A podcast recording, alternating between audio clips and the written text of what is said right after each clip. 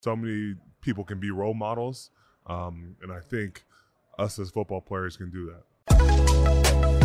This is the playbook. And I am so excited because I have a legacy NFL star.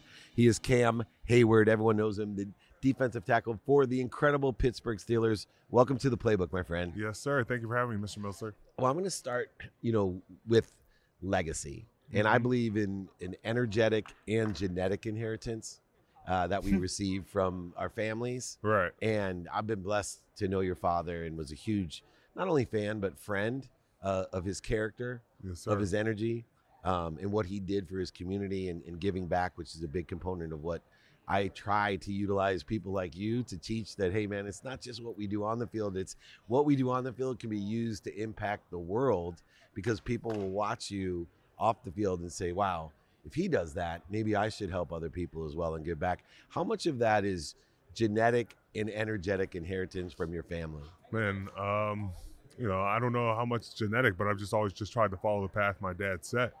Um, with his legacy, um, with his just personality in general, he's very infectious. Um, knew how to brighten someone's day, um, and went above and beyond to do it. Um, that's something I always strive to do.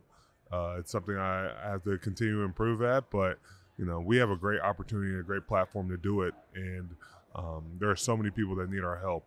Uh, so many people can be role models, um, and I think us as football players can do that. You know what's incredible? I have a brand called Ferocious Buddha. Kind of stole the idea from Psycho Bunny, Mm-hmm. where you take like the most gentle creature on earth and make it a psycho. Right. Uh, so I take the most calm and enlightened individual and make it ferocious. So I call it the Ferocious Buddha. And when I watch you play and when I see you off the field, I think of a ferocious Buddha because when I see you off the field, I was like, there's a dude I'd like to hug, hang out with, you know, work the food food line with, you know, help other people. And then I watch you play. I saw you play here at SoFi, oh, and you know, I'm like, holy crap, man, this is. or for the butt, like I'm like, how do you turn on and off that aggressive behavior when you know you are a peaceful guy? You- You're he- here to be of service. man, um, I'm a lover and a fighter. Yeah. Uh, you know, I think, um, you know, I was always called the gentle giant growing up, uh, but when I step on that field, um, I'm going to give everything for my team. Um, you know, I, I like to be tenacious in that way. Um, I always just want to give 110%. Um, and my teammates love it. My enemies hate it. yeah, so, you know, it's something I just carry with me.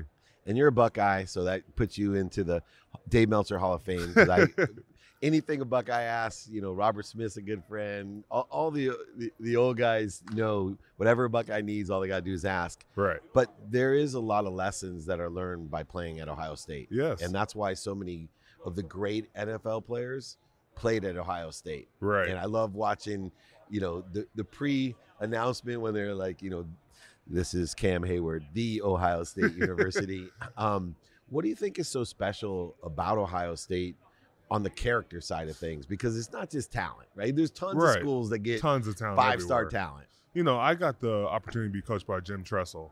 Um, and I remember when I was getting drafted, the main things my mom looked for was who's going to take care of me on the field and off the field. Um, and when we talked to Coach Tress, he had five big things, you know, whether it was being good in the classroom, uh, spiritually, um, you know, just mentally, um, physically, um, and then just being a good football player. Um, he was always concerned with the entire person. Uh, and uh, through my times, I thought I got better at that. And it's interesting you mentioned spiritually because very few uh, athletes, let alone professional athletes, talk about spirituality. Right. And I personally, I'm, you know, I write books that are business spiritual books. I'm on the Transformational Leadership Council. I'm a quantum healer. I theta meditate. So I'm a very spiritual person, but I'm Right. also probably one of the most pragmatic business people you ever meet. So like you're ferocious on the field. I'm ferocious in the boardroom, uh, utilizing that same Zen type of quality. In fact, one of the things I love, I'm business partners with Warren Moon, who, who I think you know as well. yes, sir. But I called him QB1 Kenobi because I mean, there's no more fearsome competitor than him, but he has this majesty of calmness. Uh, what do you consider that spiritual piece that like Coach Tressel and I know Coach Tomlinson also is a spiritual guy. right. You know, how do you utilize your spirituality in your life and how and what lessons did you learn that's carried forward? You know, um, through my own trials and tribulations, um, you know, whenever I felt out of whack, God always brought me back centered, and He gave me a calmness um, to rise through the storm. Um, you know, is it always easy? No, but God puts you through things that He knows you can take care of and, and conquer, um, and that's always just resonated with me everywhere I've went. And I got to shift gears. Uh, I, I do a show with Mike Tannenbaum. Uh, Yes. you know, we do a football executive talk show. I'm on XM Sirius. I do some football stuff too. But the biggest call that I had, I said, I don't know why I feel this way, but that Raider Charger game, it's going to come down to some overtime decision. And, you know, I, I just have this feeling. And I, and I very rarely do I give like these feelings public notice. Right. Anyway, I called it completely. But the one thing I couldn't imagine is what it was like to be sitting there watching the game because in your wildest dreams as a football player and as a football executive, I'm thinking nobody even thinks of these types of scenarios. You're not prepared for it. It's like you're either rooting for him to win or lose, Yes, not for a tie. not at all. I mean, that's ridiculous. How, how were you feeling and what was going through your head when So- that was going on? I'll explain it to you. So first quarter, I'm on my couch. You know, second quarter, I'm like, okay, I'm still on the couch. Third quarter, I'm, I'm starting to inch up. Fourth quarter, I'm on the floor floor right next to the TV. Overtime, I'm standing up in a tizzy, trying to figure out how this game's gonna end.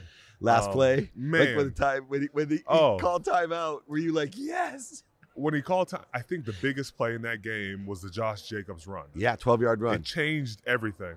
Um, If I, he got stopped, I think he the game got was stopped. over. The game was over. yeah, yeah. but he got so many yards. They were like, we have to at least go for this, or we're just going to look like idiots. Yeah. Um, but you know, if I see Josh Jacobs around, I'm gonna say thank you. Yeah.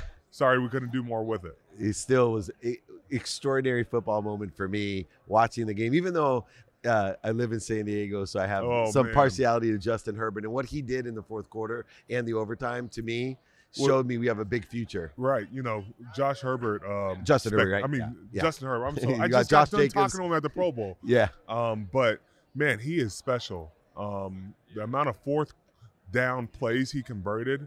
Uh, I know everybody was tired in that game because they were doing hurry up the entire time. yeah. but he converted every single one and you're like man the only way they're going to win is this you know the only way oakland's i mean uh wow oakland but las Right. vegas is going to win is if you know they have the ball last uh, because they were going up and down the field the entire time Yeah, it was an an incredible experience to watch, and you know, even you watching Justin play against you uh, Mhm. this year, he did an incredible job because I thought you guys had him beat. It was interesting too in the overtime game with the Raiders Chargers. At one time, I think in the second quarter, the score got squirrely. Right? 'Cause I kept my eye on like, well, there, it could be a tie, it could be a tie, it could be like because you know I'm sitting there, and then all of a sudden I'm like, no way, it's a tie. It's like a Right. two point difference or yes something. we, you all start looking at that and you're like okay and then you're like damn they got they got the two point conversion now it becomes even more attainable so it was it was an unbelievable game to end the regular season And now I want to talk about your foundation. Yes. We had talked about your inherent, uh, energetic, and genetic inheritance of being a good person, of being a kind person. Uh, but giving back has been a big part of your family's legacy. And you have the Heyward House. yes And what inspired you to create the house? And what are you guys doing today that people can support? So, you know, all throughout my career and out my life, I've had role models who helped me to reach this platform. Um, and I want to provide that for the youth and underserved children uh, so they have those opportunities as well. Um, so we started the Heyward House in 2015. Uh, my mom and my wife helped me, uh, and my aunt as well. And you know, it's blossomed. You know, we we serve under uh, served uh, youth in both Pittsburgh and Atlanta, both places I grew up. Um, we provide book bag drives. We have a birthday club around my birthday where we just celebrate a bunch of kids' birthdays that don't even get a chance to really celebrate. Um, we do a uh, a special drive. It's called Craig's Closet, which is dedicated to my dad, uh, where we um, collect uh, suits for young men for job interviews, proms, uh, college interviews. Uh, you know, my dad's old saying was, "If you look good, you play good," uh, and you know, it's providing that you know service that they need. Uh, and just recently, we started the literacy program dedicated to my grandparents, where we created tiny libraries all, all across Pittsburgh, where we um, set these almost like little homes where books can go and people can take them in and out uh, and just have an opportunity to you know continue to read.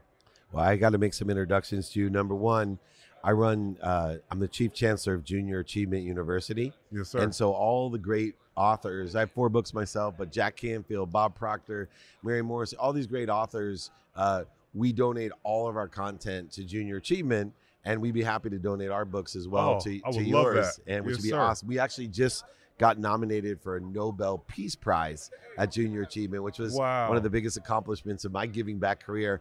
And then please get my number because yes, sir. my wife's on my butt right now. I probably have a hundred suits that I can donate. Now the problem with me is probably like you, just the opposite. But no there's one's not, big enough there's, to wear. there's not that many people built like me. you think more people are built more, like me? more people are built like Five you. seven, exactly. Well, I got a hundred suits that I'm Okay. publicly donating to the Heyward Thank House, uh, and they're they're expensive suits. So Oh wow. uh, th- those guys will look great. I will tell you, I grew up poor in Akron, Ohio, single mom, six kids.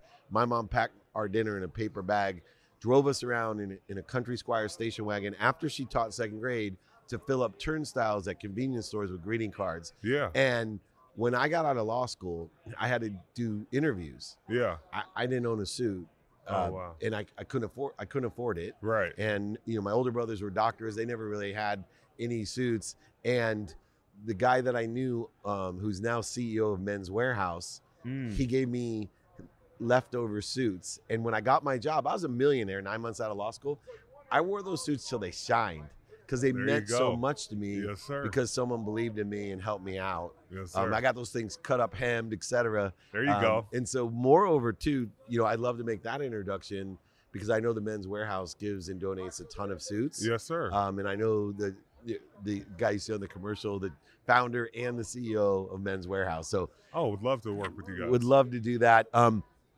any last things for next season? So you had, I think, uh, overachieving season considering everything.